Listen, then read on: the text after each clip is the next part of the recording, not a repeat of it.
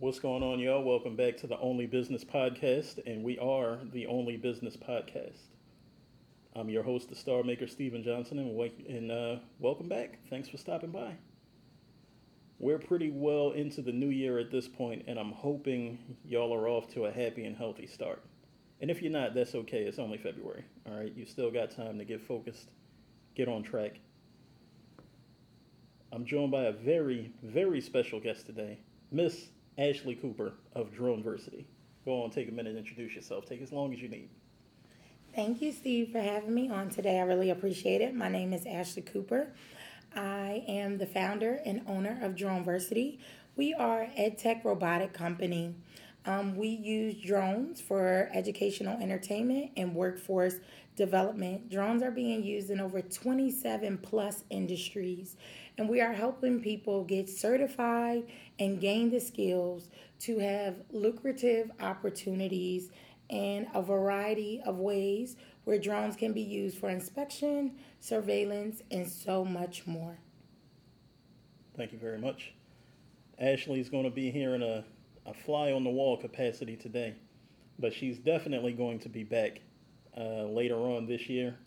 And she's actually launching her her own uh, podcast pretty soon. What is it called? One more time. Go ahead, talk about that for a second.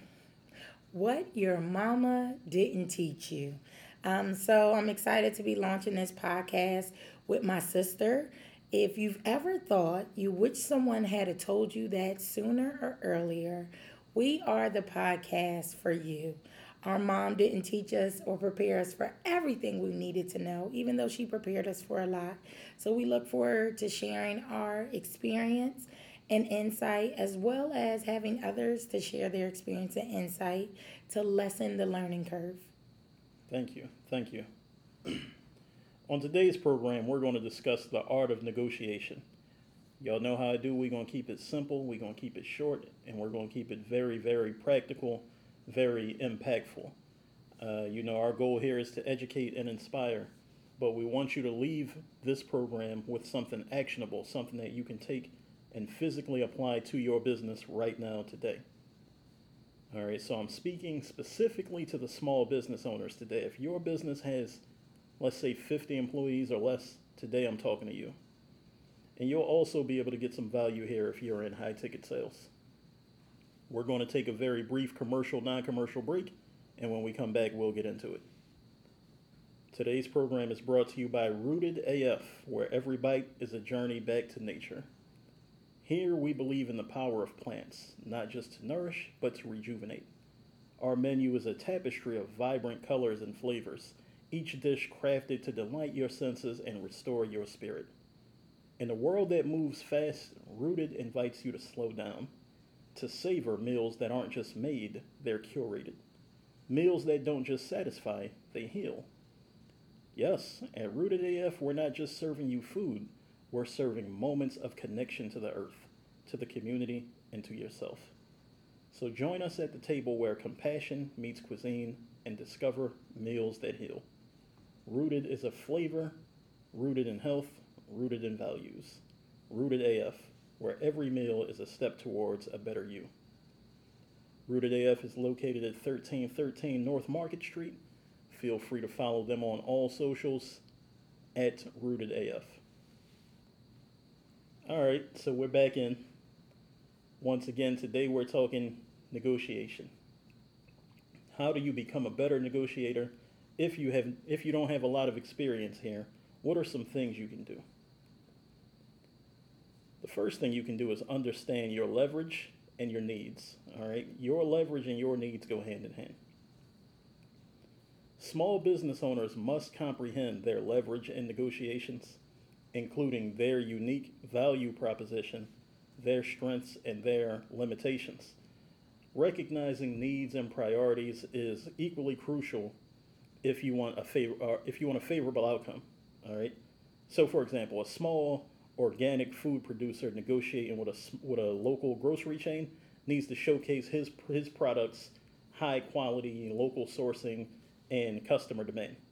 All right, understanding the grocery chain's need for unique, locally sourced products gives the producer leverage. All right, and that leverage will be used to negotiate favorable shelving and pricing terms.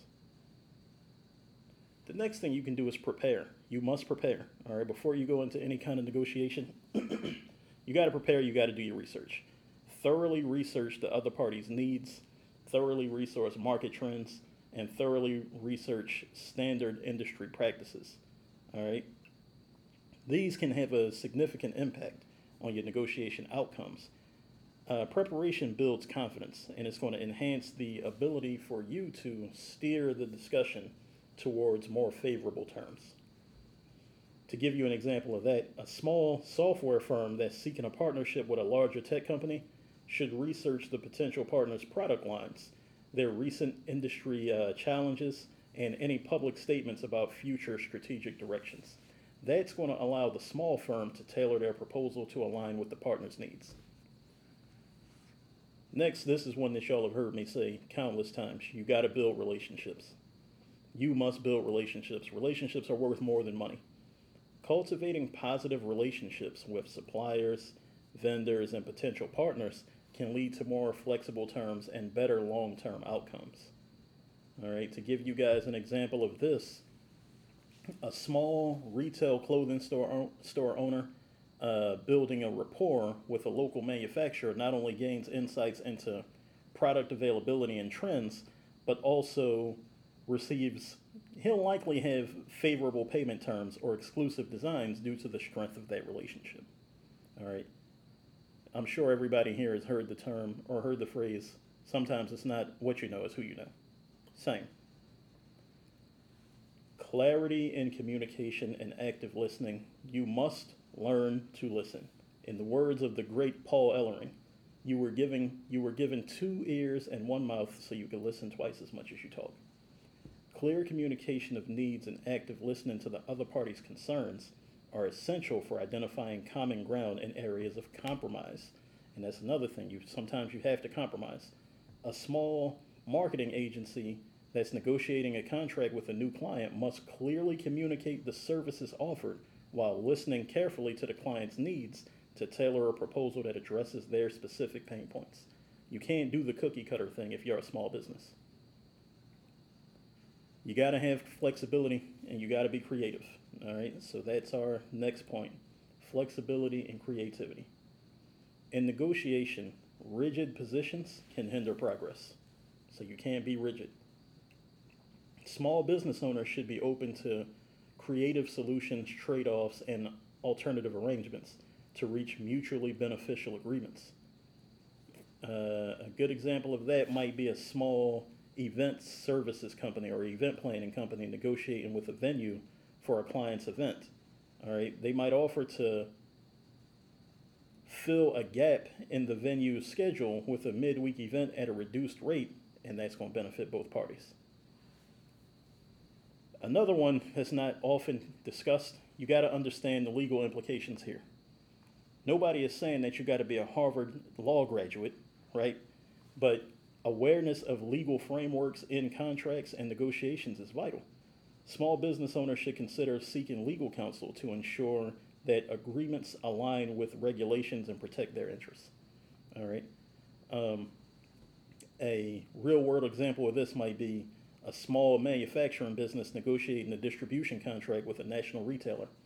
All right. They should consult legal counsel to ensure compliance with consumer protection laws, product liability, and payment terms. Maintaining patience and emotional control. Now, this is a big one. Negotiations oftentimes can be emotionally charged. Small business owners should maintain composure, exercise patience, and avoid making hasty concessions to secure favorable terms. For instance, a small IT consulting firm negotiating a service level agreement with a demanding client should remain composed focusing on the value that they provide rather than hastily agreeing to unfavorable terms under pressure. You got to leverage technology, you have to leverage data. Utilizing technology and data analytics can provide small businesses with valuable insights and metrics to support their negotiation positions and demonstrate the value they bring to the table.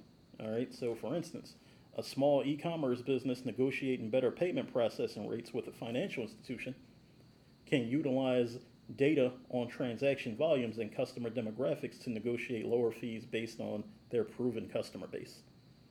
All right. We almost done. We ready to wrap up almost. You must consider long-term relationships. Small business negotiations should not be viewed as isolated transactions, but as opportunities to cultivate enduring partnerships.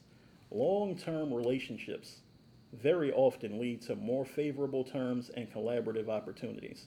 All right, and we talked about that earlier, but I really wanted to expand on it here. That's why I made it separate. If you have, for instance, a small graphic design agency and you're negotiating with a new client, you should consider the potential for ongoing work in the client's network. All right, and the client's network, not in the client's network. All right, you should be seeking to establish a partnership that extends beyond a single project. And a lot of times with our businesses, we get so hung up on my price is my price that it becomes hard to do that sometimes. And last but not least, you got to seek a win win solution. Small business negotiations should aim for outcomes where both parties have achieved have achieved their desired objectives. Win-win solutions foster trust, they enhance relationships, and they pave the way for future collaborations, all right? So, for instance, a small-scale organic farm negotiating terms with a local restaurant should strive for an agreement where the restaurant gains access to premium locally sourced produce while the farm secures a stable and consistent market for its goods, benefiting both parties in the long run. All right, that's all I have for y'all today. I hope you were able to get some value out of today's discussion once again. Y'all go check out uh, Rooted AF at 1313 North Market Street in Wilmington, Delaware. Follow them on all socials. Go ahead, take us out, Ashley. That was incredible. Thank you for all of those tips, especially being a small business owner. I've used a lot of those things to leverage relationships that is taking, allowing us to scale. Um, but now I'm about to head out because I'm hungry and I want to. I'm gonna go to Rooted AF before they close and go get me a vegan cheesesteak. Ashley is being modest right now. She's an absolute, absolute powerhouse here, making some very, very, very big moves here in the state of Delaware. All right, y'all enjoy the rest of your day. Be safe, be responsible, be decent to each other. We'll be back. You know, we release new content on the 1st and 15th of every month. Y'all enjoy the rest of your day. Thanks for stopping by.